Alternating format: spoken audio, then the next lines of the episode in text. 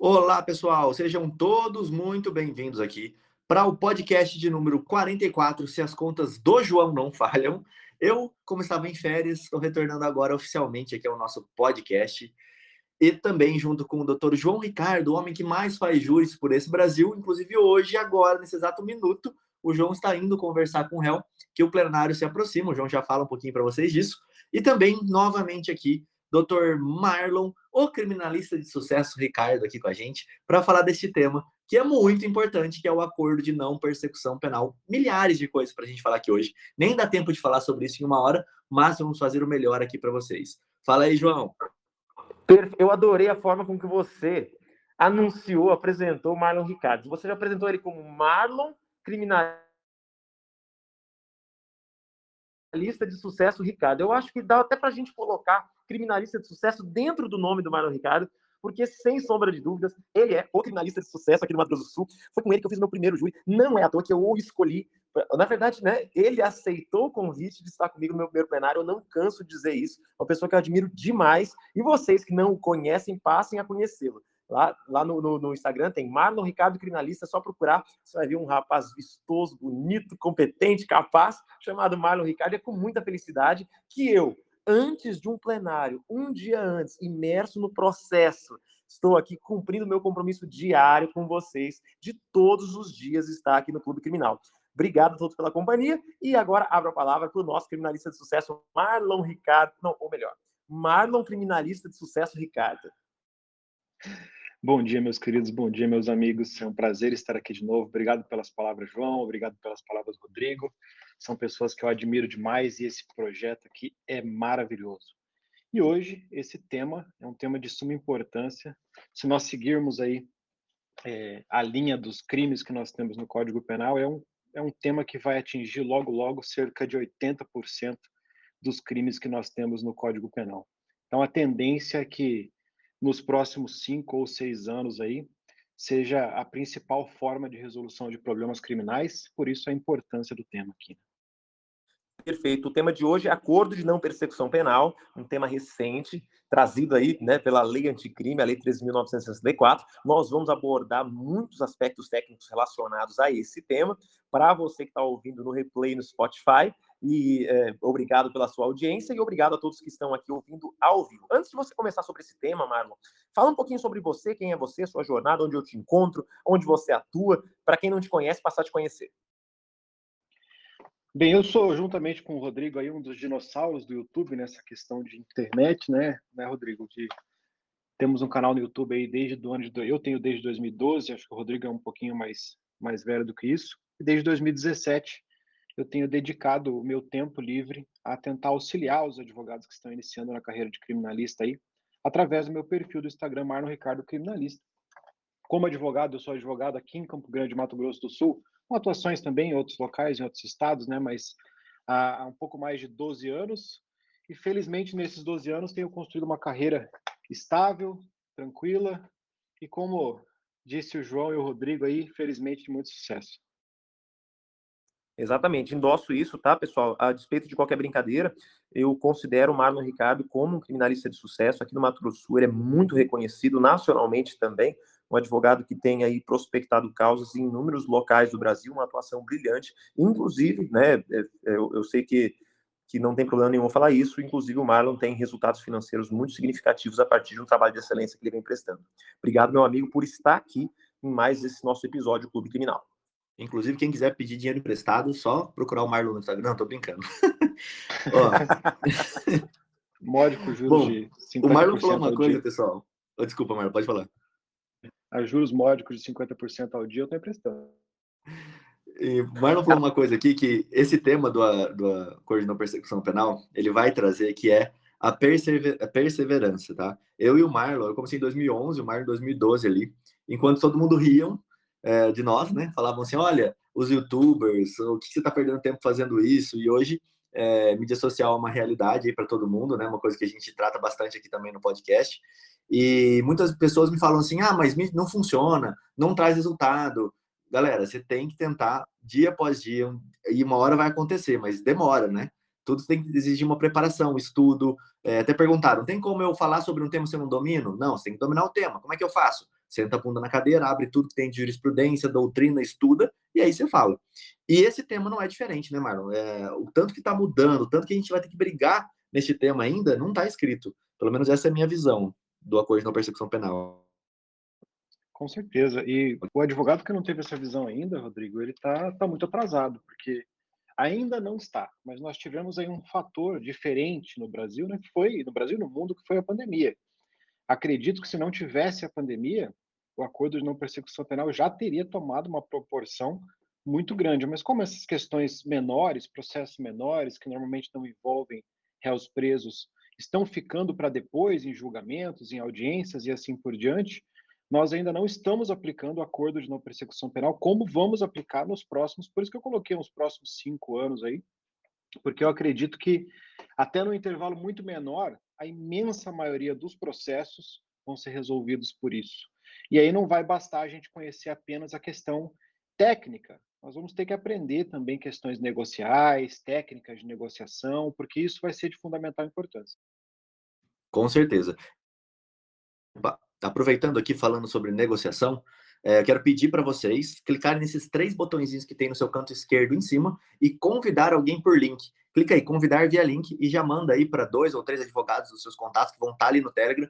Manda lá o link aí e fala, ó, vem que, que a gente vai falar de um tema quente hoje. Marlon, não sei se você quer seguir um roteiro seu ou se eu posso ir perguntando aqui para você, se a gente pode ir debatendo aqui o tema. O que, que você prefere? Eu acho que se a gente for ficar na tecnicidade, não vai ter o efeito que é o importante daqui, né? Então a gente vai conversando, é melhor. Show de então, bola. Então, se é isso, Dará, João. Opa, cortou aqui. É, deixa eu fazer uma pergunta já para o Marlon, então.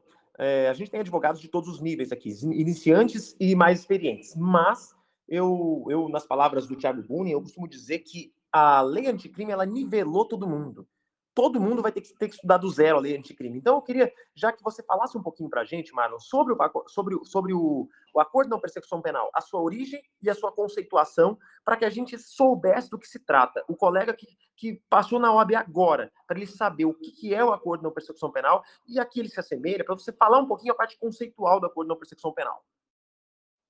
Inclusive, já vou passar aqui, eu vou fazer a indicação do livro do próprio Tiago Buni com o Guilherme Luchesi, que é um livro sobre lei anticrime, que é fantástico, e a parte que fala sobre acordo de não persecução penal também é muito importante. Então, o ANPP, pessoal, Acordo de Não Persecução Penal, ele surgiu no nosso ordenamento ali com a Resolução 181 e depois com a Resolução 183, em 2017 2018, do Conselho Nacional do Ministério Público. Isso foi criado com uma norma interna e o próprio Ministério Público, sem uma legislação específica, resolveu que ele poderia fazer acordos para que não processasse as pessoas através de, claro, a pessoa tem que aceitar algumas condições e algo do tipo para não ser processado. Teve uma grande discussão à época, eu encampei juntamente com uma cacetada de gente dizendo que o Ministério Público não tem poder para fazer isso, já que temos o princípio da obrigatoriedade da ação penal, e com o pacote anticrime lá no começo de 2020, quando entrou em vigor o pacote anticrime, isso se tornou uma legislação. Então foi alterado o nosso Código de Processo Penal e foi colocado ali o artigo 28A, que criou o, pacote, o, o acordo de não persecução penal dentro do ordenamento jurídico brasileiro, trouxe algumas coisas que tinham lá na resolução 81 e 83 do CNMP, acrescentou algumas coisas a mais, mas é basicamente uma forma de justiça negocial. Então, para crimes em que não tenham violência ou grave ameaça, é, e é com mais alguns pressupostos de crimes que tenham infra sejam infrações penais com pena mínima é, não superior a quatro anos, nós temos a possibilidade de, antes mesmo da denúncia, sentar com o Ministério Público, fazer uma negociação e assumir algumas condições. Condições como, por exemplo, reparar o dano, é, renúncia voluntária a algum bem que o Ministério Público tenha colocado ali como instrumento ou proveito do crime, uma prestação de serviço à comunidade que ela é, é necessariamente menor do que se fosse uma condenação criminal no futuro, então ela vai ter uma pena mínima com uma redução ainda de um terço a dois terços de prestação de serviço à comunidade, uma prestação pecuniária ou alguma outra condição ali que o MP possa colocar.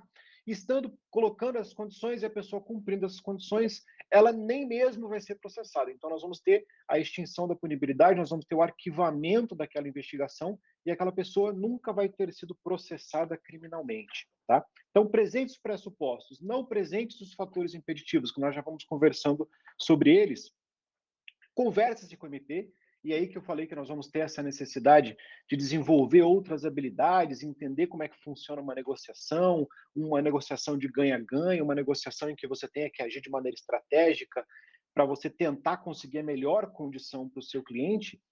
Essas, essas habilidades vão ser fundamentais, porque chegando ao final de uma negociação, o seu cliente ele pode, por exemplo, perder ou não uma casa, um carro, ou um dinheiro que tenha depositado em algum local, ele pode ter que prestar um serviço comunitário que tenha uma redução de um terço ou uma redução de dois terços. Então, tudo isso vai ser feita via negociação. O Marlon, e aí eu quero dar uma, uma, pontuação bem rápida sobre essa parte negocial. A gente sabe que tem uma pitadinha aí de origem internacional, como o plea bargain americano, né? onde lá nos Estados Unidos tudo vira justiça negocial. E a gente tem que tomar um cuidado muito grande para a gente não ser, é, aí entre todos os paralelismos, a gente não virar aquele pseudo-advogado especialista em acordo. Sabe quando você vai no juizado e tem aquele civilista que cai de paraquedas no juizado na ação criminal e a única, a única coisa que ele sabe fazer é fazer é assinar ata de, de, de transação penal? Então a gente tem que tomar muito cuidado para a gente não banalizar o nosso sistema criminal, fazendo ele virar uma mera justiça negocial penal, tá? Então aí seria a minha, a minha crítica, claro, o acordo de não persecução penal ele é muito válido, mas hoje, na prática, eu tenho visto que muitas vezes é um acordo onde só uma das partes interage. Então a gente não pode permitir que o Ministério Público coloque goela abaixo do nosso cliente, que está, claro, com receio de ser criminalizado, de ser condenado, acordos que de acordo não tem nada, que é só uma imposição que inclusive vai gerar efeitos extrapenais severíssimos, né? Não sei nem se essa palavra existe, mas muito severos. E aí fica aí o meu, a minha advertência aos quase 200 advogados que estão aqui conosco e quero agradecer também a presença de Bruno Cassolato e Mariana Galli, que estão aqui conosco, juiz de direito, advogada criminalista que já participou como convidado. O microfone de vocês está aberto, caso vocês queiram também participar. Manda ver. Diga. Complementando o que você estava falando aí, é, outro dia me procurou um seguidor aqui falando o seguinte, que ele fez a advertência, por exemplo, para o delegado de polícia de que ele queria participar das oitivas. O delegado falou: você não pode, como advogado do réu, participar das oitivas. E aí ele fez o requerimento e falou: tudo bem, então conste aí durante a oitiva que você negou que eu estivesse presente durante essas oitivas. O delegado falou que iria constar. No final, de, no final das contas, quando ele foi olhar posteriormente o flagrante, é, não constava essa advertência lá. Então, tipo, não sei se por é, má fé do delegado na condição, quero acreditar que não, mas às vezes até por um esquecimento, não se constou que o advogado pediu para estar presente e foi negado dele estar presente. Por que eu estou dizendo isso? Porque o que você falou agora é de fundamental importância.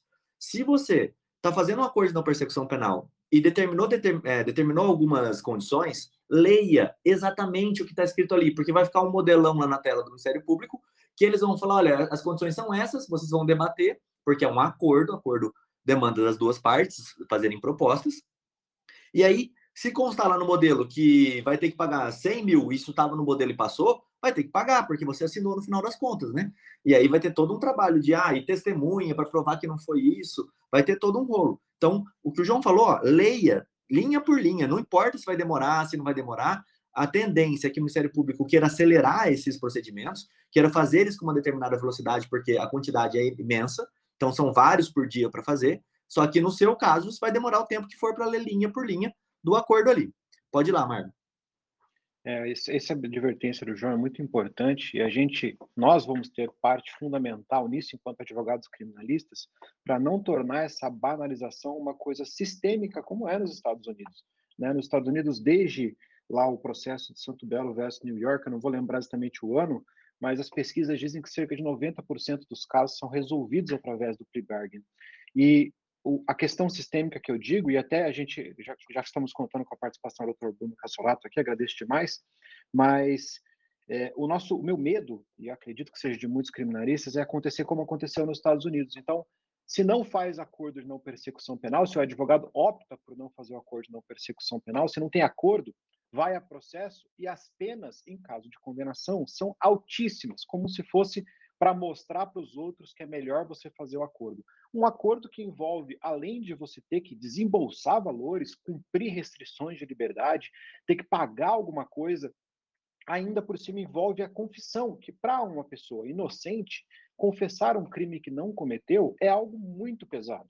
Então, nós, é, enquanto advogados, se por acaso percebermos que estamos indo por esse caminho, então as penas estão sendo muito altas quando o acordo de não persecução penal está sendo feito, nós vamos ter papel fundamental para levar essa discussão até o STF, para brigar de todas as formas possíveis, com quantos HCs forem necessários, para que a gente não torne isso uma banalização sistêmica. Né? Perfeito. Marlon, uma pergunta para você agora. Você falou sobre confissão e esse tema eu já andei estudando recentemente e eu acho interessante trazer a baila aqui no nosso podcast. A gente sabe que uma das condições para que haja o acordo não persecução penal ele seja, ele seja celebrado é que o nosso cliente confesse circunstanciadamente. Aí a primeira coisa, o que é uma, uma confissão circunstanciada? E a segunda pergunta, uma pergunta que eu acho que é, por muitos fica esquecida. E aí, essa confissão, ela pode ser utilizada para a busca dos efeitos extrapenais indenizatórios por parte da vítima? Olha, eu entendo que sim, João. Infelizmente, é, eu, eu entendo, na verdade, que essa confissão é essa necessidade, obrigatoriedade de confissão é inconstitucional. Né? Ninguém Perfeito. pode ser obrigado a produzir prova contra si mesmo. Só que também tem essa questão de ser uma confissão circunstanciada. Ninguém sabe o que é circunstanciada, nem mesmo o próprio Ministério Público, em muitas situações, sabe o que significa ser uma, uma confissão circunstanciada. E o próprio STJ, na súmula 545, lá, quando ele fala da atenuante da confissão, ele não exige essa questão de ser uma confissão circunstanciada, ele aceita que seja uma confissão parcial. Então, essa confissão, assim como o momento de aplicação desse acordo de não persecução penal, eu creio que sejam os principais é, problemas a serem solucionados para o futuro. E o advogado, eu lembro que eu, uma vez, é, mudando um pouco de saco para mala, mas trazendo para a gente, eu lembro num caso de processo militar, em que um, um, grande advogado, um criminalista fantástico aqui de Campo Grande, ele aceitou uma punição de um cliente, um cliente dele, que teve perdão judicial por um acidente de veículo. E, pô, numa, numa situação de um processo comum, o perdão judicial é fantástico. O nosso cliente não, não sai de lá preso. Porém, ele deveria ter pensado um pouco além e pensado que, apesar de ter o perdão judicial, aquela sentença é uma sentença condenatória que transitou em julgado, que diz que ele tem culpa. Então, aquele cara foi processado e teve que pagar 360 mil de um caminhão que ele bateu. E essa questão da confissão, nós temos que levar a mesma situação. Isso não apenas para questões civis, indenizatórias, mas também, em caso de funcionário público, para questões administrativas, questões punitivas administrativas, disciplinares. Essa confissão, enquanto é, um documento que vai ficar público ao ser colocado no NPP, com certeza ela pode ser utilizada, ainda mais porque parte do pressuposto que a confissão feita presente um advogado e um promotor é algo que dificilmente você vai conseguir mudar no futuro. Está sendo feita sobre é, o crivo da ampla defesa do contraditório. Então, ali na frente do seu advogado, você confessa juntamente com o promotor, um advogado civilista com um pouco mais de esperteza, ou mesmo um procedimento administrativo, nós estamos vendo aí diversos procedimentos judiciais que envolvem funcionário público que estão sendo aceitos a participação. Eu tenho um que a Polícia Rodoviária Federal faz parte do processo, ela é informada de tudo do processo, porque tem um procedimento disciplinar envolvido. Então nós temos que pensar não apenas no ANPP, naquele momento em específico do nosso cliente, mas também nas consequências extrapenais que isso pode causar para ele no futuro. Perfeito. Inclusive, João, acho que cortou aí, pelo menos para mim. Perfeito, cortou aqui. É, inclusive, a gente tem que ficar atento que há previsão legal da vítima ser informada da celebração do acordo. Olha só, o perigo que o nosso cliente está correndo, né? E eu, particularmente, acho que a gente deve defender o cliente de forma ampla e não só criminalmente pensando, porque às vezes os efeitos extrapenais eles são muito mais nocivos que uma pena que pode chegar até quatro anos, né? Então, vale aí a, a o alerta geral para todos que estão assistindo aqui e antes da celebração de qualquer acordo, né, que a gente tenha total atenção a esse aspecto. Eu queria agora botar um tema aqui em baila, vamos dizer assim. Não sei se o Marlon quer complementar alguma coisa, senão. É, o próximo tema que eu queria tratar aqui é em processo em andamento, cabe, não cabe? Qual a opinião de vocês aqui sobre essa parte, né? Olha, o meu processo do meu cliente já estava andando. Posso pedir o acordo não persecução penal? Não posso, devo, não devo. Quer falar, Marlon? Eu falo. Eu posso começar? Que depois a gente discute? Pode, vai lá. Eu ia sugerir justamente isso aí para a gente chegar, antes de abrir as perguntas para o pessoal, porque eu acho que é um dos pontos também mais importantes, né? Eu entendo particularmente que é possível você celebrar o acordo não persecução penal em processo em andamento. É uma norma processual penal mista, então tem efeitos penais. Se tem efeitos penais, ela pode retroagir até o infinito. Inclusive, ah, entendo que a, teríamos que colocar um limitador do trânsito em julgado aí, mas pode-se discutir, inclusive, situações que passaria do trânsito em julgado. Só que é, essa é uma batalha, pensando aí, eu vou trazer a questão jurisprudencial, e aí a gente discute, que na jurisprudência nós estamos é, sem uma definição ainda. O STJ, ele até pouco tempo, ele tinha posições conflitantes, então nós tínhamos uma posição da quinta turma que dizia que o acordo de não persecução penal poderia ser apenas até o momento do recebimento da denúncia, e a sexta turma permitia que houvesse essa retroação do acordo até momentos anteriores, até o trânsito em julgado. Só que a sexta turma, agora, no começo do ano, em março desse ano, ela mudou o entendimento e ela entende agora, lá no HC é, 628-647, que é, a denúncia não pode ter sido recebida. E é interessante a lógica utilizada pela sexta turma nessa, nessa decisão, porque ela não, ela não nega que o ANPP tenha, tenha a, é, como característica ser uma norma processual penal mista. Ela diz sim, é uma norma processual mista, porém, o recebimento da denúncia é como se fosse um ato jurídico perfeito. Então, ele encerra a parte investigativa e começa um outro procedimento. Então, ele não poderia ser alterado por isso. Então, no STJ, nós não, provavelmente não vamos chegar ao ponto da gente ter uma decisão, pelo menos por enquanto, da terceira sessão, já que nós tínhamos a divergência da quinta e sexta turma, agora não temos mais. Porém, no STF, nós temos uma decisão da, da, da primeira turma do STF que entende assim como o STJ, mas é, no HC do STF 185.9 e 1.13, ele foi afetado pelo ministro Gilmar Mendes ao pleno, e aí nós vamos ter uma decisão do STF especificamente. Mas o meu entendimento particular é que é uma norma processual penal mista e, como tal, tem que retroagir, pelo menos até o trânsito julgado.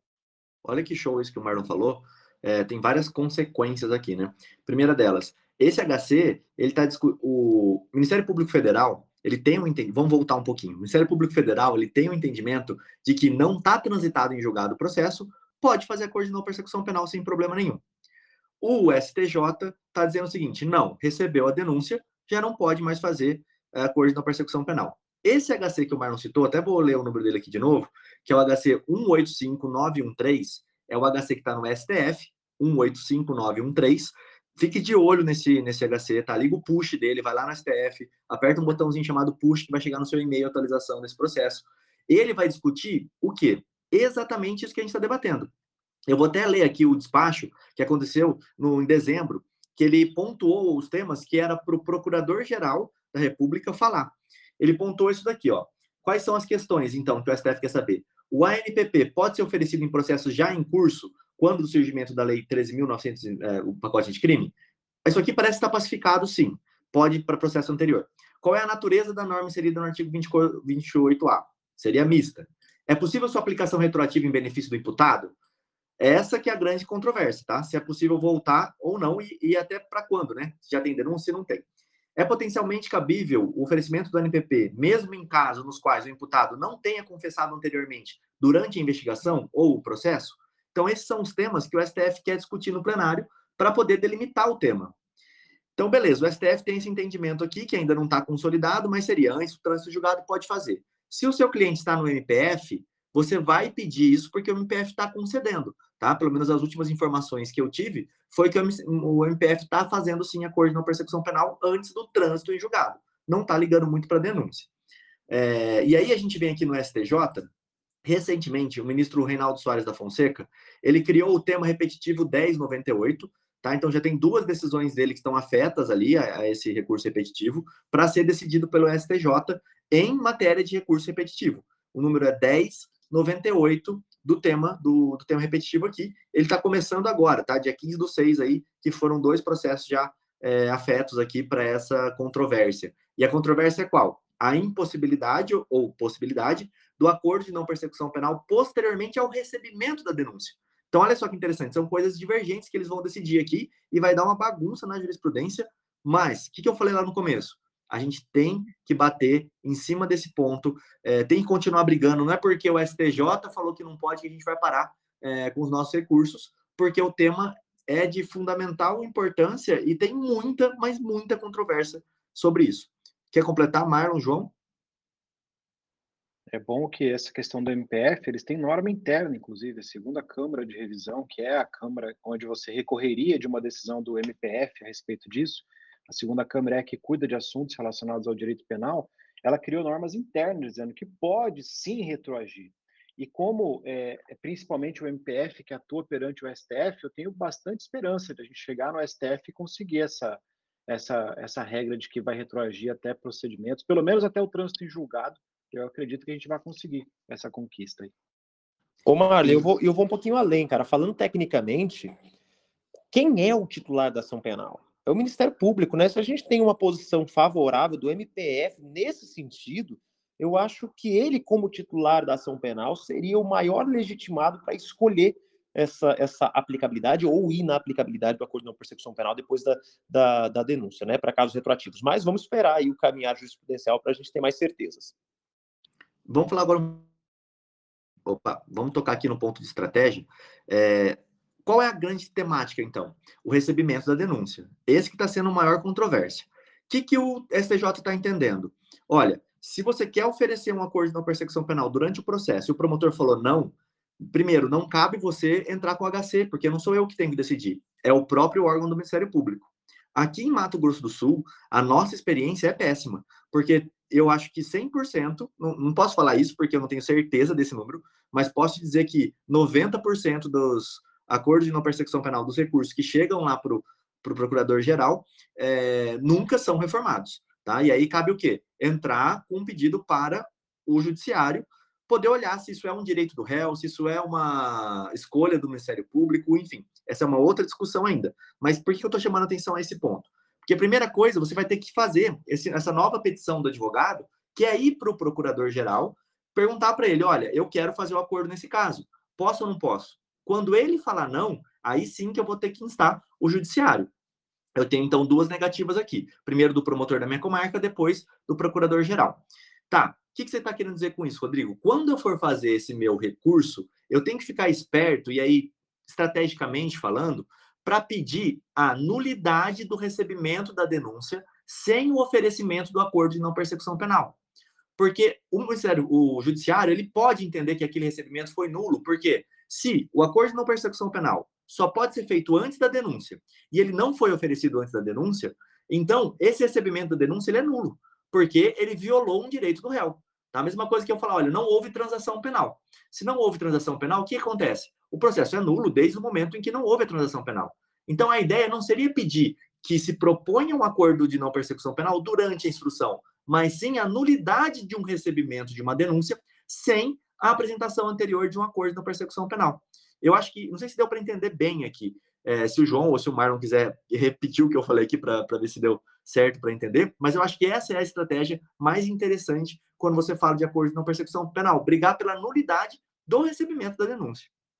Eu ia falar sobre um ponto disso aí, Perfeito. Rodrigo. Inclusive, um ponto desse que eu acho de fundamental importância, que eu aprendi com o Tiago, já tem uns quatro ou cinco anos, com o Thiago Bunin, que é a gente brigar pelo não recebimento da denúncia, pela nulidade do recebimento da denúncia, por uma decisão Ctrl-C, Ctrl-V. Então, a falta de fundamentação na decisão que recebe a denúncia, aquela Ctrl-C, Ctrl-V, principalmente depois de 2019, depois de 2020, começo de 2020, do, do do pacote anticrime, é algo que dá para a gente brigar. Então a gente pega e bate no recebimento da denúncia de uma forma que consiga através de HC, ou seja, o que for. E aí eu estou falando quando aquele juiz ele vai lá, só troca o nome do réu, só troca o número do processo e o resto do recebimento da denúncia é idêntico a todos os outros processos, inclusive citando se o réu estiver preso, se o réu estiver solto, se tiver testemunha de fora, se tiver testemunha de dentro. Aquele Ctrl C, Ctrl Vzão A gente briga contra isso, às vezes consegue, através de um HC, essa nulidade do recebimento da denúncia, e isso pode ser usado como estratégia justamente para essa lógica do NPP.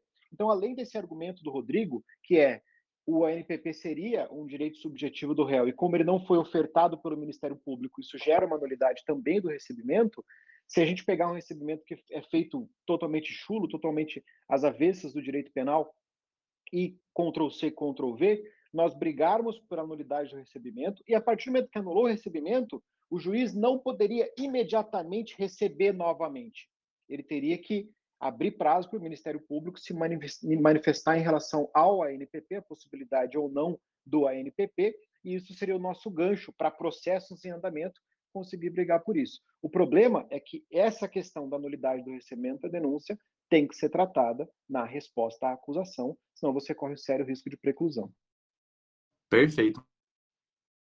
E aí, pessoal, eu quero a ajuda de vocês aqui, vamos ver se vocês topam. Quero lançar uma campanha é, que vai ser da seguinte forma, ó, acabei de pensar aqui. A Defensoria Pública aqui do Mato Grosso do Sul tem, claro, defensores atuando em todo o estado. Então, nós conseguimos fazer um levantamento para saber quantos pedidos de acordo de não persecução penal, de recursos para o PGJ, para o Procurador-Geral de Justiça, estão é, sendo negativos, estão falando não.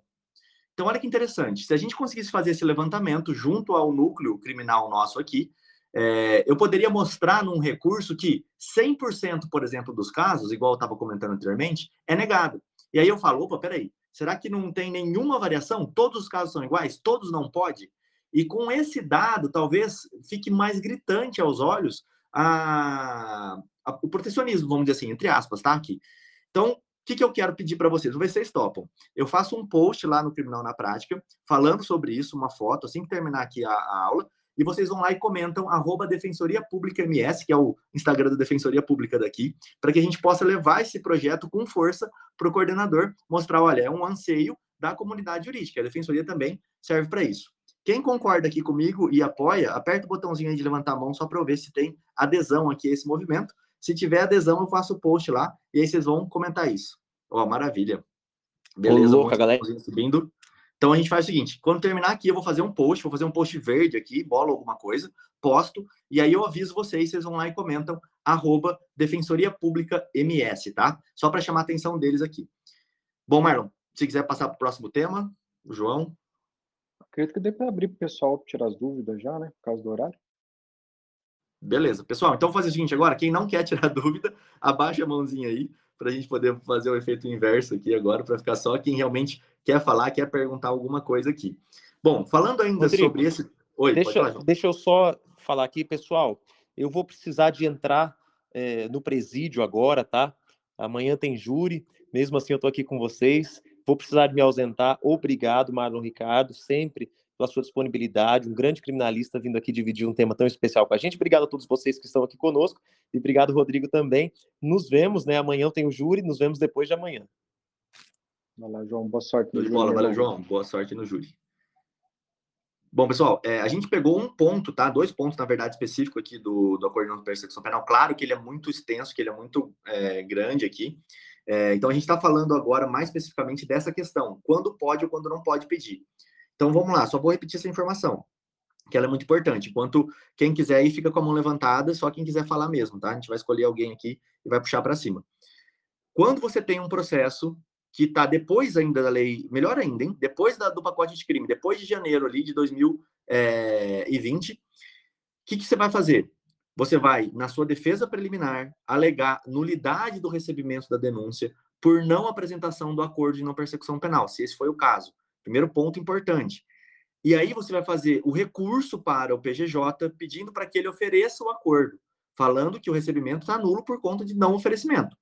Se ele falar que não, você vai fazer aí, passar a fazer o HC, o mandado de segurança, dependendo do caso, é, para o tribunal, mostrando para ele que o quê? Tem uma nulidade daquele recebimento. Se o tribunal falar que não, você vai continuar na sua alegação final, na sua sentença, na sua apelação, até o momento da gente conseguir mudar essa história aqui, tá? Então, é, essa é o desenho aqui para você.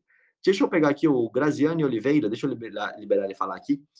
É, Graziane, se você quiser falar, pode liberar seu microfone. Estão me ouvindo?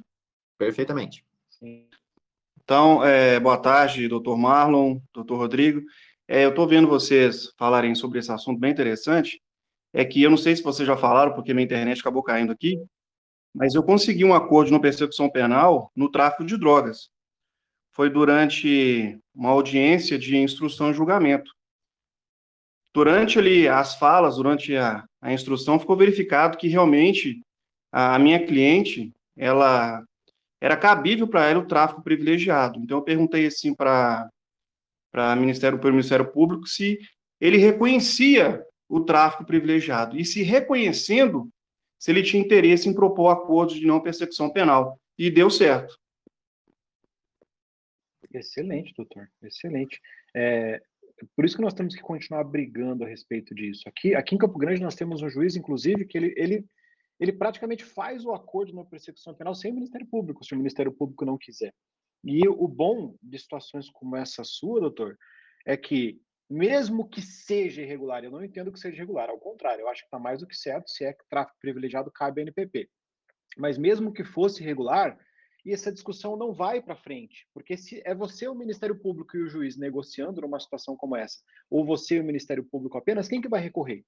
Então é importante a gente sempre provocar o Ministério Público, porque mesmo em casos em que os requisitos específicos, pressupostos, ele não estejam presentes de maneira clara, pode ser que a gente consiga. E se a gente conseguir, nosso cliente sai ganhando, e nosso cliente saindo ganhando, está todo mundo feliz. Né? E o interessante é que a pena foi de foi um, uma pena pecuniária de um salário mínimo e sete meses de prestação de serviço apenas. Então achei que foi muito vantajoso para o cliente e, e, foi realmente algo que mudou a vida dela. Com certeza. olha só, é, um, parabéns aí. E o tema que você trouxe agora foi importantíssimo, tá? Uma coisa que eu queria falar aqui que eu até tinha esquecido, que é sobre a lógica do recebimento da denúncia ser o ponto em que a gente fala se pode ou não uma coisa na persecução penal. E esse exemplo que o doutor trouxe, ele é perfeito. Como que eu vou saber se o tráfico ele é privilegiado ou se o tráfico ele é o CAPT? E a diferença entre esses dois é poder fazer o acordo de não persecução penal ou não. Eu só sei isso na sentença. Então não tem cabimento você falar que o juiz ele pode delimitar qual é o crime no momento do recebimento da denúncia, porque ele está muito preliminar. Ele não tem certeza qual é o fato ainda. Ele tem indícios, ele tem certeza da materialidade, que algo houve, e indícios de autoria. Agora, qual é a delimitação, qual é o artigo exato, isso não se sabe, isso vai se apurar, e depois uma sentença vai falar. E se essa sentença condenar ele em tráfico e no tribunal eu conseguir alterar isso para falar que é um crime, por exemplo, de tráfico privilegiado, que esse é o melhor exemplo de todos. O que, que vai acontecer? Um direito do réu vai surgir e esse direito dele ele não surge no momento daquela apelação. Ele está desde o início. Porque se isso era um tráfico privilegiado, ele já era desde o início. Quem denunciou errado foi o Ministério Público. Quem fez a denúncia acima do que era para ser feito foi o Ministério Público. Então, de forma alguma, a gente pode delimitar a denúncia como sendo um ponto para se falar se cabe ou não acordo de não persecução penal, porque eu estou limitando um direito, sendo que eu nem sabia qual era o crime específico lá no final. É, então, essa é assim, uma conquista fantástica, se puder até compartilhar com a gente aí a denúncia. E, pessoal, vocês têm que pedir com base nisso também, tá? Mostrar essa, é, essa parte lógica do direito. Eu só vou saber qual é a delimitação do crime lá no final, eu não sei antes. Então, acho que esse é um tema, assim, fantástico. Deixa eu subir mais alguém aqui. Se me permite só mais uma pontuação, claro. é porque o que estava impedindo ela ter esse acordo seria a dedicação é, ao, ao, crime. E porque foi encontrado com ela drogas como crack, maconha e cocaína.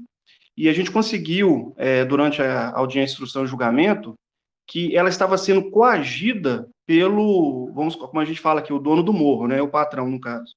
Estava pressionando ela a fazer aquela, aquela mercancia e dessa forma a gente reconheceu, inclusive os policiais achando que isso estava prejudicando, né? É, acabou ajudando ela, mostrando que realmente ela estava sendo coagida. E dessa forma que houve o reconhecimento. Tudo feito em audi audiência e tudo já colocado em ata e tudo resolvendo audiência de instrução e julgamento. É, perfeito. Pessoal, olha o exemplo aí na prática, como a gente não pode parar de brigar, inclusive dentro dos nossos processos. Você está com um processo ali, você não vai falar assim, ah, mas isso aí não funciona, isso aí não serve. Tem que tentar tá? A gente tem que tentar, porque é uma matéria que ainda está pendente de decisão. E, como a gente sabe, estão acontecendo atrocidades com a lei penal aí no decorrer do, desse ano, do ano passado. O STF está meio maluco aí. Creio que não vai passar por cima também desse ponto, porque a regra é clara: tem que retroagir para beneficiar o réu. E o pessoal quer começar a fazer limitação. Tipo essa questão do estelionato também. Ah, não, a representação do estelionato só vale daqui para frente. Aonde já se viu isso? Ela vale desde o começo, ela retroage para beneficiar o réu. Se você não fez a lei da maneira correta, não venha querer depois arrumar a lei através de uma decisão judicial que aí não, não compensa, né? Mas enfim, essa é uma outra discussão. Vamos lá, deixa eu subir mais alguém aqui. Já perdi quem vai subir. Vamos subir o Fabiano aqui, que é o primeiro que está aqui. Fabiano, se quiser falar, tá liberado aí o microfone. Vamos dar um tempinho aí para o Fabiano conseguir desmutar o, o, microfone dele. Senão. Pode, pode falar. Boa tarde. Boa, Boa tarde, Rodrigo Alvarez. Boa tarde, doutor Marlon. A minha dúvida é o seguinte: é, tudo bem, eu estou acompanhando meu cliente ali, é, não é caso prático, tá? É só para vislumbrar aqui minha pergunta. E se eu estiver acompanhando ali meu cliente, desde o inquérito policial, enfim, é, a juíza deu a decisão é, é de receber a denúncia, e aí eu entro com reze. Eu posso ficar brigando ali pelo acordo de não, não persecução penal, até mesmo forçando o Tribunal de Justiça para com que o PGR possa se manifestar quanto a isso. E isso é válido para com que depois eu possa é, barrar ali a, a, a, essa decisão do, do, do, MP e pedir aí pro, pro, pro, pro juiz, né? Ó, oh, juiz, ele não está querendo fazer. Porque eu vi uma decisão de um juiz que, assim, tá bom, MP, você não quer fazer o, o, o acordo de não persecução penal, então não vou receber a denúncia. Você acha que é válido ficar brigando no reze ali? Eu acho que é válido, doutor, mas eu acho mais válido se você ficar brigando diretamente com o MP. Então, em vez de você pedir no seu reze para que seja intimado o procurador-geral para ele se manifestar, que você mesmo faça isso. Porque aí, quando você levar para o reze, quando você levar para o tribunal, você já leva, inclusive, uma posição do próprio procurador-geral a respeito do tema, e você pode discutir o mérito dessa decisão.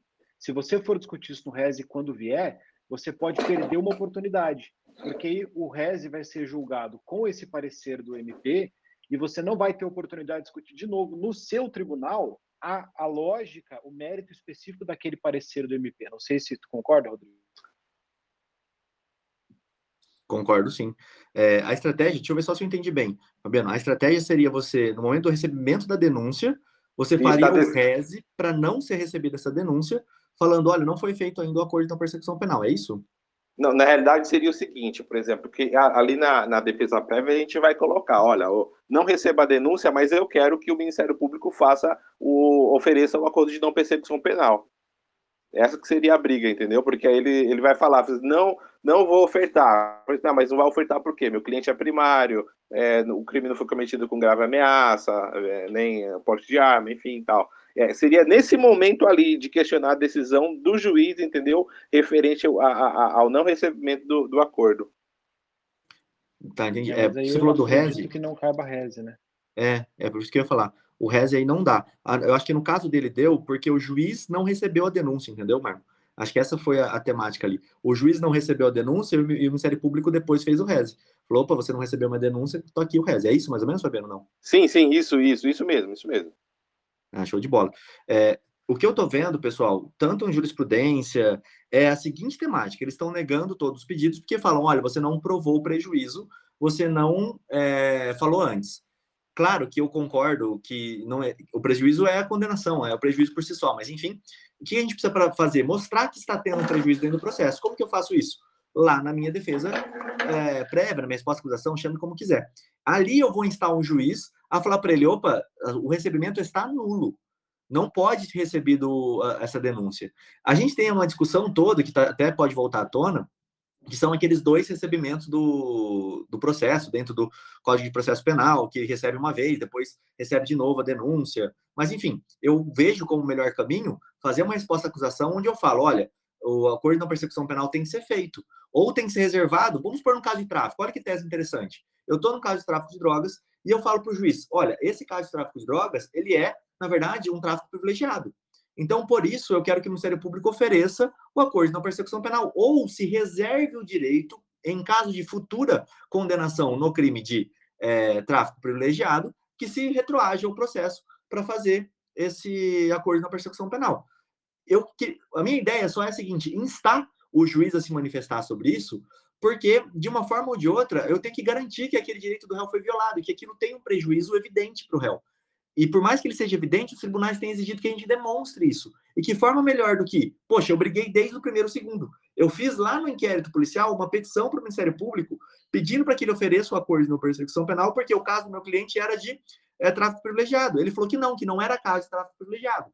Em defesa preliminar, resposta à acusação, eu pedi novamente para o juiz não receber o processo, porque era caso de NPP, e o juiz recebeu o processo. Eu fui lá e pedi para o procurador-geral, e ele falou que não. E agora, aqui na sentença, se descobriu que realmente é o que eu falava, é o tráfico privilegiado. Então, o processo tem que voltar.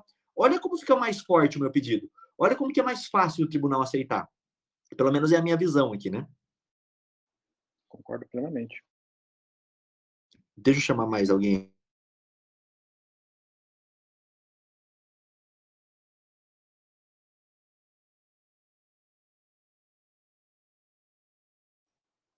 Doutor Flávio, seu microfone está aberto. Opa, cortou aqui o meu. Doutor Flávio, seu microfone está aberto. Deixa eu pegar mais alguém. Tiago também estava aqui faz tempo querendo falar. Deixa eu puxar ele. Tiago Pinto também está com o microfone aberto aí. O primeiro que liberar o microfone aí, pode falar. Olá, boa tarde.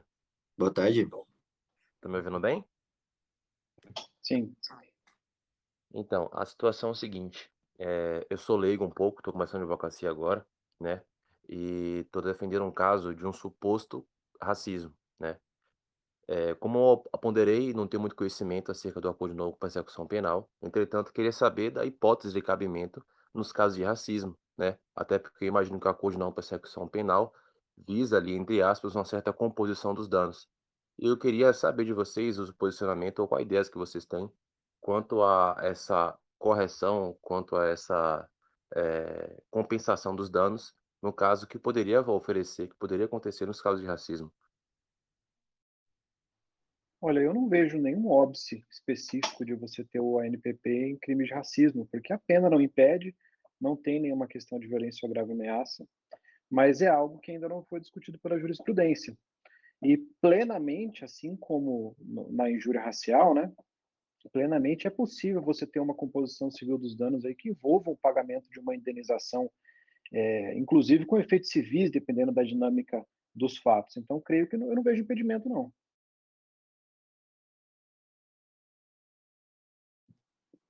Inclusive, Marlon, acho que é, eu acho que é interessante a gente olhar isso, porque para mim surge ainda um novo ramo, vamos dizer assim, é, do direito criminal, que seria o assistente de acusação. Eu já tenho falado isso há um tempo, eu estou batendo muito nessa tecla, é, muitas pessoas vêm procurar a defensoria pública, vêm procurar o, o, judiciário, querendo uma condenação criminal, quando na verdade o que elas querem muito mais é uma indenização para elas. É, num caso de estelionato, em caso de, às vezes, de uma injúria racial, de uma injúria, enfim, vários desses pontos, o, a maioria das vezes a pessoa ficaria satisfeita se ela fosse indenizada por aquilo que ela sofreu. E você atuando hum, ativamente como assistente de acusação, o acordo de não persecução penal é uma ferramenta fantástica para você conseguir essa indenização chega naquele primeiro momento, ó, dano para a vítima.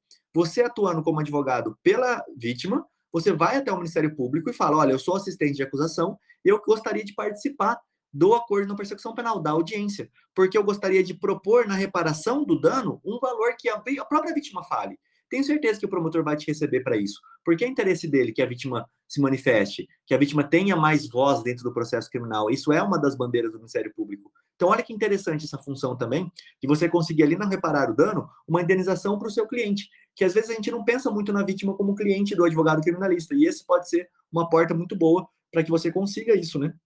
É, e a gente sabe que só o Ministério Público, a, a vítima não fica representada 100%, porque o interesse é do Estado, né? Não da própria vítima. Pode falar, Marlon.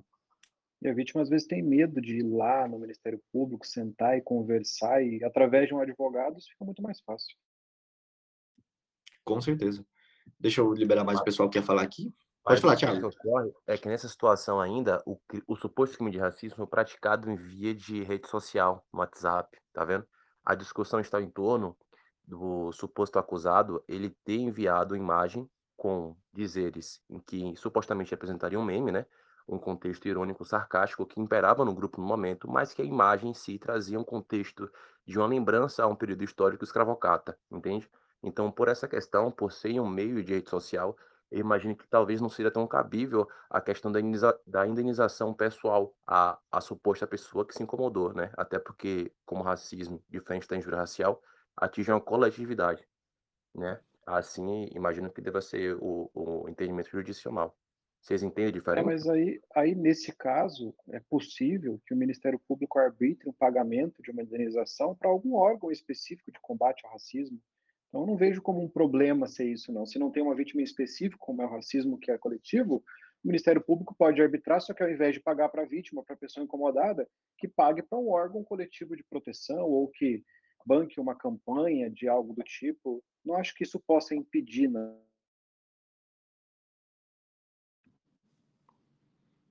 É padrão do Ministério Público, inclusive, fazer isso quando tem um direito coletivo envolvido. Ele manda que você pague, mas em vez de você pagar para a pessoa, você paga para um órgão específico. E aí, vamos falar um pouquinho da defesa. Aí, Thiago, é, se foi num grupo fechado, um grupo privado, também tem que ver se teve um, uma coletividade, né? O contexto da conversa, aquela conversa pode ser tirada desse grupo ou não.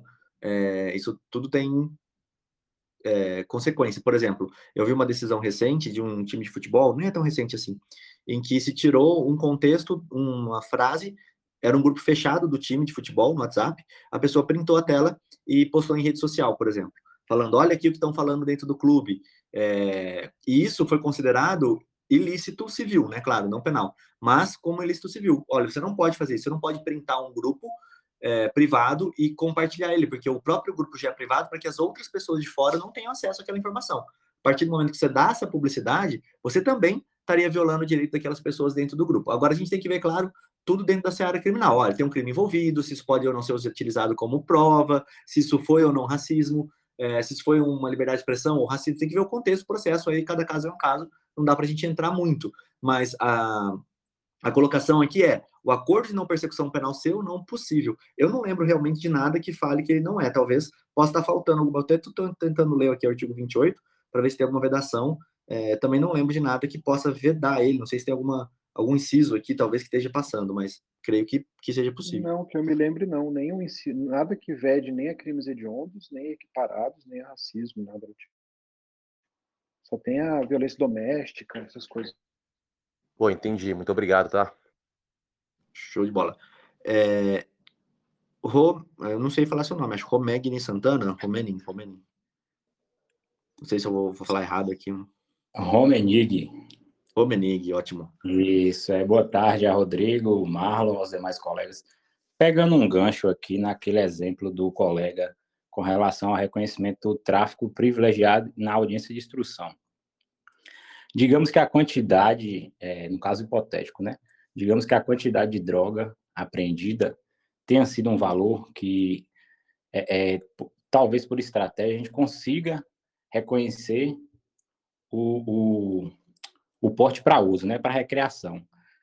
No caso da apresentação da, da resposta à acusação, se eu peço o reconhecimento, né, peço o, o, acordo de não perseguição, vislumbrando a tese tanto da, do reconhecimento do tráfico privilegiado quanto do, do porte para uso, eu não estaria ali antecipando tese para o MP, não haveria prejuízo nesse sentido, no caso da resposta acusação, se você pedir ali, no primeiro momento, a, a o acordo de não persecução, tendo essa possibilidade do, do reconhecimento do, do porte para uso? Eu acredito que você vai entrar com a tese do porte para uso já no início, né? Talvez não com todas as provas que você tenha, mas na própria resposta à acusação você já vai pedir essa desclassificação. Então, é, só que o porte para uso, a gente tem que levar em consideração que o porte para uso não vai caber NPP, né? O porte para uso, é, a pena dele é muito pequena, não tem. Não dá para você discutir toda aquela questão de se tem pena ou se não tem. Então é mais benéfico que você tenha só a discussão com o juiz ali do que você faça um NPP para isso. Mas aí, em sendo possível a questão do privilégio, aí já seria possível o ANPP. Só que essa discussão, cara, é uma discussão que o problema dela, ela está no, no começo, a denúncia por tráfico de drogas. Então é aquela questão que o Rodrigo estava nos dizendo muito bem. A denúncia por tráfico de drogas, mas se por acaso a sentença lá na frente for por porte para uso ou por tráfico privilegiado, na verdade é como se aquela sentença ela retroagisse até o momento da denúncia, que aquela sentença ela está afirmando para todos nós, a denúncia estava errada. E se a denúncia estava errada, o momento inicial estava errado. Se o momento inicial estava errado, nós teríamos que fictamente retroagir esse momento inicial para poder aplicar a questão do ANPP. Mas em relação à questão estratégica, eu não vejo problema. Porque o ideal, quando você segura uma estratégia, é que seja uma estratégia surpresa. O, aquela questão de, ah, não vou falar sobre mérito, nada na resposta à acusação, é só para que você não tenha a oportunidade do Ministério Público se manifestar sobre aquilo ali. Só que se você pede na resposta à acusação para ter uma desclassificação, você não precisa necessariamente, naquele momento, apresentar as provas para isso. Você pode guardar aquela prova, que é a prova fundamental, sei lá, o depoimento, o exame é, que mostra que ele é dependente ou algo do tipo. Essa prova você pode segurar, mas nada impede que você ventile no começo, na sua resposta à acusação, essa questão de que você quer uma desclassificação. Né? É, exato. É, pode, pode, falar, falar. doutor. É, não é porque eu, tive, eu peguei um caso aqui de. Eu já entrei na apelação, né? E o rapaz ele foi surpreendido aqui por uma especializada da militar, que aqui a gente chama de Caatinga, né? Tem região que chama de Caesg, aqui na Bahia. É, e ele foi surpreendido com um cigarro já preparado, um cigarro preparado é, para ser consumido em frente à residência dele. E ele foi condenado exatamente por tráfico e associação. Foi outro colega que fez o, o, a instrução e eu apelei. Na, na, apelação, eu consegui a reforma. Aí, com essa possibilidade de, de acordo de não perseguição, me veio essa dúvida, né? Se no, no momento ali da, da resposta à acusação caberia ou não, até pela é, injusta é, é, condenação de um cigarro ser é, é, condenado por tráfico e associação. Mas eu entendi perfeitamente. Obrigado. Isso que o Marlon falou é um ponto também importante da gente refletir aqui, que é a estratégia processual. Claro, às vezes você vai querer alegar é, essa desclassificação e você não quer preparar o Ministério Público.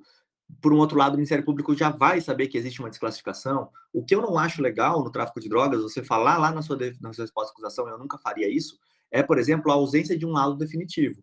Porque isso eles vão dar um jeito de colocar o laudo, vão procurar lá na perícia, vão colocar essa informação dentro do processo, e se eles colocarem, não tem mais nulidade, né? O laudo está lá dentro.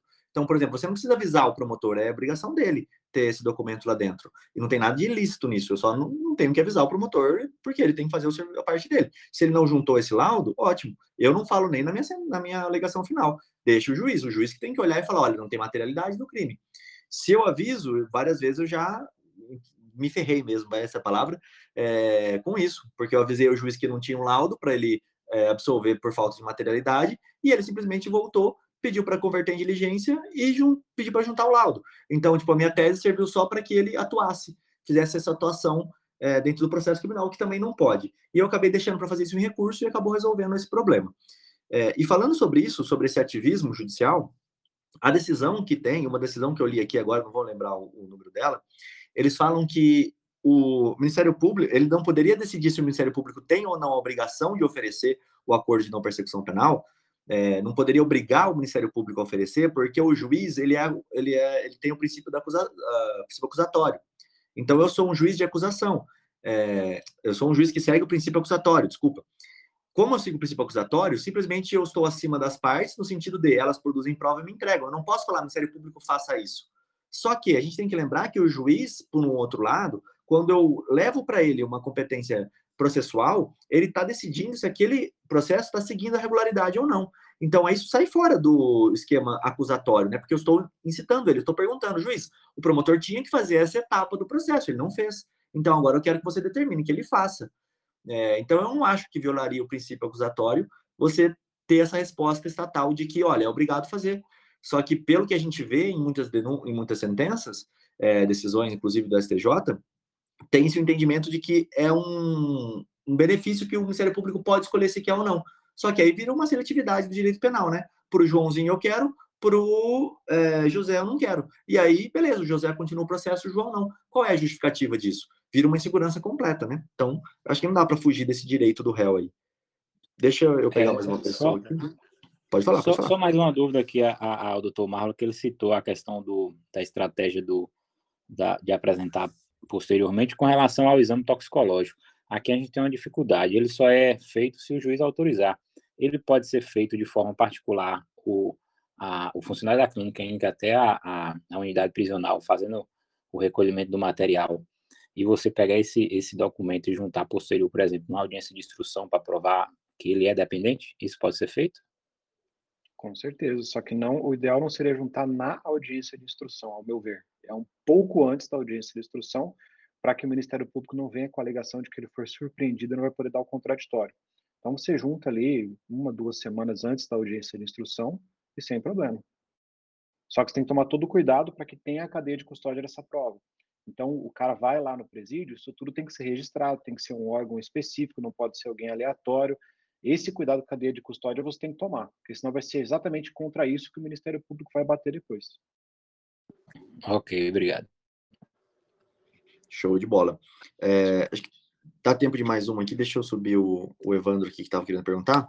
Evandro, o microfone está liberado, mas antes de você falar, enquanto você libera seu microfone, Deixa eu só avisar, pessoal. Fiz o post lá, tá? É um post verde, coloquei ele até aqui no grupo para que a gente possa ver. O que, que eu quero que vocês façam nesse post? Primeiro, se você já teve alguma decisão do Procurador-Geral de Justiça é, aceitando o seu recurso, coloca lá para a gente, para a gente poder metrificar em qual estado foi isso, tá? Seria uma coisa legal. E segundo, marquem arroba Defensoria Pública MS, tá? Defensoria Pública MS, porque aí eu vou, junto ao meu coordenador, falar assim, ó, tem um anseio aqui da comunidade, isso é uma coisa que vai dar mídia para vocês, então é algo que, que, pode, que a gente pode conseguir fazer um filtro melhor, para que a gente possa ter subsídio para levar isso com mais força para o STJ, né? Mostrar para eles, olha, peraí, mas eu tenho um recurso que nunca funciona, então ele não é um recurso. Mas enfim, vamos lá, se vocês puderem me ajudar nisso, quem puder, depois vai lá no Instagram, enquanto vocês estão ouvindo aí, porque não para de ouvir aqui, já marca lá a defensoria, já coloca se você teve algum caso também que você conseguiu. É, Evandro, o microfone está aberto, se quiser falar. E obrigado aí pela contribuição eu já esqueci o nome do doutor que acabou de falar. E vou liberar a Sônia aqui, se o Evandro não falar, a gente termina com a Sônia. Sônia, o microfone está aberto, não sei se você queria falar ou não. Evandro ou Sônia, vamos lá, dou-lhe uma. Luiz, Luiz queria falar também. Quem falar primeiro fala, é a última participação. Luiz, dou-lhe uma. Boa tarde. É isso, Luiz. Boa tarde, Rodrigo, colegas. É, minha dúvida é o seguinte, sobre a confissão que eu tenho visto na prática aqui no, no, estado de São Paulo, que o Ministério Público tem, ele exige que essa confissão aconteça no máximo, né, na, na, já em delegacia de polícia, é, independente do acompanhamento ou não de advogado, que para mim assim é um grande absurdo que, que violaria né, todo o, o, o acusado, o futuro acusado, o futuro réu, ele não tem a menor ideia de que existe um acordo de não persecução penal. Então eu queria saber no entendimento dos senhores em que momento deveria ser realizada essa confissão, ou se ela poderia acontecer até, é, até eventual é, trânsito em julgado, ou ali, ou até o final das alegações finais, em primeira instância, por exemplo? É, teria que envolver a discussão se é cabível o acordo até o trânsito em julgado ou não. Né? Sendo cabível o acordo até o trânsito em julgado, eu entendo que essa confissão tem que ser feita perante o Ministério Público. Então, independente do momento no, ela, ela é feita para o acordo, apenas exclusivamente para isso. Inclusive, é uma estratégia que eu indico, quando você for fazer a confissão, você tentar fazer no, no, constar no acordo de não persecução penal, não vai ser fácil, mas constar que aquela confissão ela tem a única e exclusiva finalidade de realização de acordo de não persecução penal, para tentar não vincular tanto a outras situações administrativas e civis. Só que tem está tendo muita resistência do Ministério Público quanto a isso. Mas se o Ministério Público daí está querendo essa confissão em delegacia, ao meu ver, ele está errado. Errado, inclusive, porque a própria determinação, a própria regra fala que essa confissão tem que ser feita perante o MP. Então, o momento pode ser a delegacia, mas tem que ser feita perante o próprio Ministério Público. Então, essa discussão ela vai além dessa questão inicial, porque o, o, o MP de São Paulo está entendendo que não cabe a NPP durante o processo. Né? Mato Grosso Sul também, o MP estadual está entendendo que não cabe durante o processo, só o federal que está concordando com esse NPP durante o processo. Então, essa discussão não é especificamente do momento, é de quando cabe o NPP. Se a gente confirmar cabe durante o processo, ela pode ser feita a qualquer momento, desde que feita perante o Ministério Público no momento da realização do NPP. E o interessante é que essa confissão, o réu, ele é, não precisa falar a verdade, né? Ele não presta nenhum tipo de depoimento. Não vou falar que ele tem o direito de mentir, mas ele pode ficar em silêncio, ou se ele falar, é, se ele falsear a verdade ali, se ele falar uma mentira dentro do processo, não tem nenhuma consequência penal para ele. Então, essa confissão não dá uma certeza de veracidade, né? Nem pode dar. Eu acho que a discussão sobre essa confissão é aí, esse é o ponto. Ah, eu levei essa confissão para o processo administrativo. Lá o réu pode chegar e falar assim: não, eu só confessei esse delito, eu só falei aquilo porque era a única forma de eu evitar um processo criminal. E todo mundo sabe que um processo criminal ele é muito ruim. É, tanto é que tem gente que faz de tudo para não ser processado. Eu aceito pagar uma transação penal, por exemplo. Ah, não induz culpa. Tudo bem, mas eu aceito pagar um valor para não ter um processo contra mim. Olha a gravidade de, de, que é um processo penal, né? Então, acho que é por aí a discussão. Isso que o Marlon Posso falou é perfeito. Uma dica, uma dica final aqui, Rodrigo, só para aqueles que são os guerreiros que ficaram até o final. Como nós estamos entre advogados aqui, vou dar uma dica daquela de matar, hein? Essa confissão não, pera, pera, pera, pera. pera. O Ministério Público. Pode ir lá. o Ministério Público, ele ainda não tem. A instrução não aconteceu, você tem só a investigação. Então, o Ministério Público, ele tem pouca noção do que vai se desenrolar até o final do processo. Então, se você quer proteger o seu cliente de situações administrativas e de situações civis, você pode colocar nessa confissão elementos que são mentirosos. E aí eu não estou falando para você dizer para o seu cliente mentir, tá? Não é isso que eu estou dizendo. Aí você tira as suas conclusões. Mas você pode colocar elementos mentirosos de fácil comprovação. Por quê? Porque, por exemplo, vamos supor que o seu cliente diga que ele matou, é que matou não vai caber aqui, mas que ele subtraiu aquela coisa no dia 22 de 6 de 2021 e que ele foi na casa tal e ele passou pelo local tal. O Ministério Público vai ficar super contente com isso. Então, ele vai fazer o seu NPP. Quando for para uma questão civil ou administrativa, tá? Tirando a questão do exemplo, mas quando for para a questão civil ou administrativa, você tem a prova pelo celular do seu cliente que naquele dia ele não estava naquele lugar. Você tem a prova de que, na verdade, aquela subtração aconteceu pelas câmeras em dia posterior.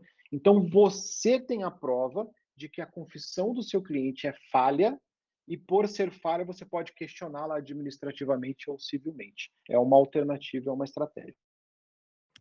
Show de bola. É, e eu acho que essa estratégia ela pode acontecer até da seguinte forma. E eu já vi isso, tá? Era uma coisa que eu queria falar aqui também para vocês. Eu já presenciei isso por N vezes. Da pessoa falar para mim, cara, eu vou confessar, porque eu acho que eu vou ser condenado de qualquer forma e eu quero essa redução, por exemplo, da confissão espontânea, que é o que eu sempre explico para os meus, é, meus réus. Olha, se você confessar, você tem essa redução. E muitos, mas muitos mesmo assim, não é incomum, é uma coisa, não vou falar que é comum, mas acontece com muita frequência.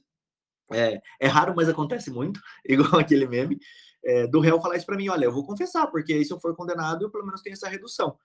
Então, se o seu cliente chega para você e fala assim: olha, eu acho que é uma boa a gente fazer o acordo de persecução penal, mesmo eu não tendo feito esse crime, porque eu acho que mais um processo desse vai me enrolar mais ainda. E vocês já devem ter passado por isso várias vezes, né? A discussão com o cliente se é, mesmo ele sendo inocente, compensa ou não fazer um acordo não persecução penal. Nesse caso, se encaixa perfeitamente o que o Marlon falou. Olha, é um direito seu, você quer confessar o crime para fazer o acordo de não persecução penal, ótimo, faça, tem consequências, explica para ele qual que é, só que aí você pode orientar ele a falar, então confesse uma, é, circunstanciadamente os fatos igual está na lei, tá? Coloque os detalhes aí. Ah, mas não foi eu que fiz. Sim, coloque os detalhes que você imaginar. Porque futuramente, se esse processo continua, se você tem uma demanda no administrativo, no civil, eu consigo, por A mais B, comprovar que não foi você, que você fez esse acordo somente para ganhar um benefício legal e não para realmente confessar um crime. Então, essa é uma estratégia. Você não, nunca vai chegar para o seu cliente e se envolver no delito, né? Porque aí você não tem a, a possibilidade de mentir dentro do processo penal. O seu cliente, sim, mas você não. Então, só cuidado aí da forma como orienta, né? E exatamente como o Marlon falou. Perfeito, Marlon. Show de bola. Bom, pessoal, é, eu sei que esse tema aqui dá para falar mil podcasts sobre ele. A gente quis bater em cima de um ou dois pontos aqui que a gente falou desde o comecinho ali, dessa questão que é que está pegando fogo. Acompanhem esse processo do STF, tá? Que a gente falou aqui para vocês. Vou colocar aqui o número de novo: 18913.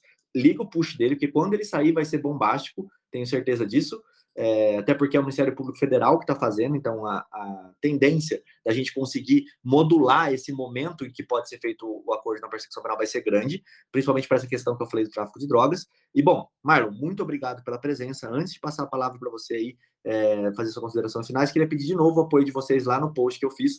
Comenta se você já teve uma decisão, que é importante para a gente entender se realmente. Porque pode ser que a gente chegue à conclusão de que realmente está sendo respeitado, tá? E se estiver sendo respeitado como um recurso que muitas vezes é negado, mas várias vezes é concedido, tudo bem, ok. Agora, o que eu quero saber é se é 100% negativo, né?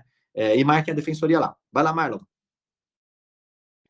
Rodrigo, muito obrigado, obrigado pelo convite, obrigado a todos aqui pela participação. Espero ter podido contribuir com vocês em relação a esse tema, que é um tema de tão importância. E quem ficou com alguma dúvida, quem tiver algo a colaborar, ou quem quiser continuar essa discussão comigo, é só ir lá no meu perfil do Instagram, Marlon Ricardo Criminalista, manda uma mensagem privada lá, que eu, dentro do possível, respondo todo mundo que manda mensagem por lá. Agradeço demais, sempre que precisarem, estarei à disposição, cara. E parabéns novamente por esse projeto, que com certeza é o melhor projeto para advocacia criminal dos últimos tempos. Rodrigo. Ok, isso. Opa, muito obrigado, hein, pelas palavras. E quem quiser, perdeu, chegou agora, podcast no Spotify, no Spotify tem tudo lá, tá? Só você lá ouvir. Não sabemos por quanto tempo vai ficar lá, mas está lá. É, até o momento tem todos os episódios, vocês podem assistir os 40 e tantos aí que já foram. Bom, pessoal, é isso aí. A gente volta amanhã, meio-dia e meio. Valeu!